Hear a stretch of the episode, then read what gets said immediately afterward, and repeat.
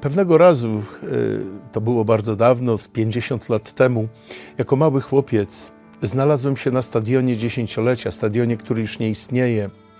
Było 100 tysięcy ludzi, bo miał kończyć bieg kolarski wyścig pokoju właśnie na stadionie. Czekałem dwie czy trzy godziny z kibicami, były różne atrakcje, pokazy, ale wiadomo, wszyscy czekali na kolarzy. Dwie ławeczki poniżej siedziało kilku kolegów, którym udało się wnieść na stadion zawinięty w gazetę tak zwany napój rozweselający.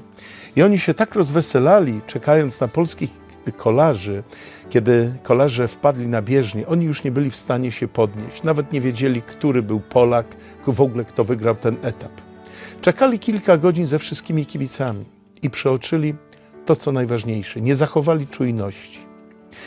Najmilsi przeżywamy szczególny czas. Może właśnie taki czas czujności, żeby nie przeoczyć tego, co w życiu jest najważniejsze.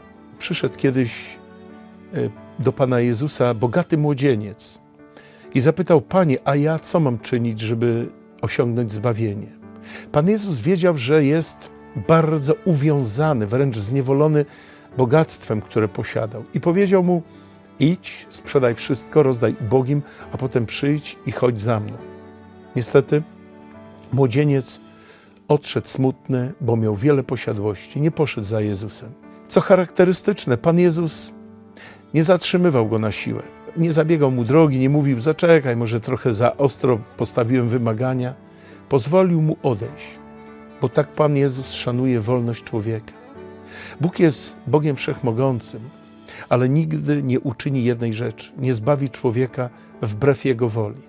I dzisiaj, w tej szczególnej sytuacji, w jakiej się wszyscy znaleźliśmy, mówi Pan Jezus: Jeśli chcesz, pójdź za mną.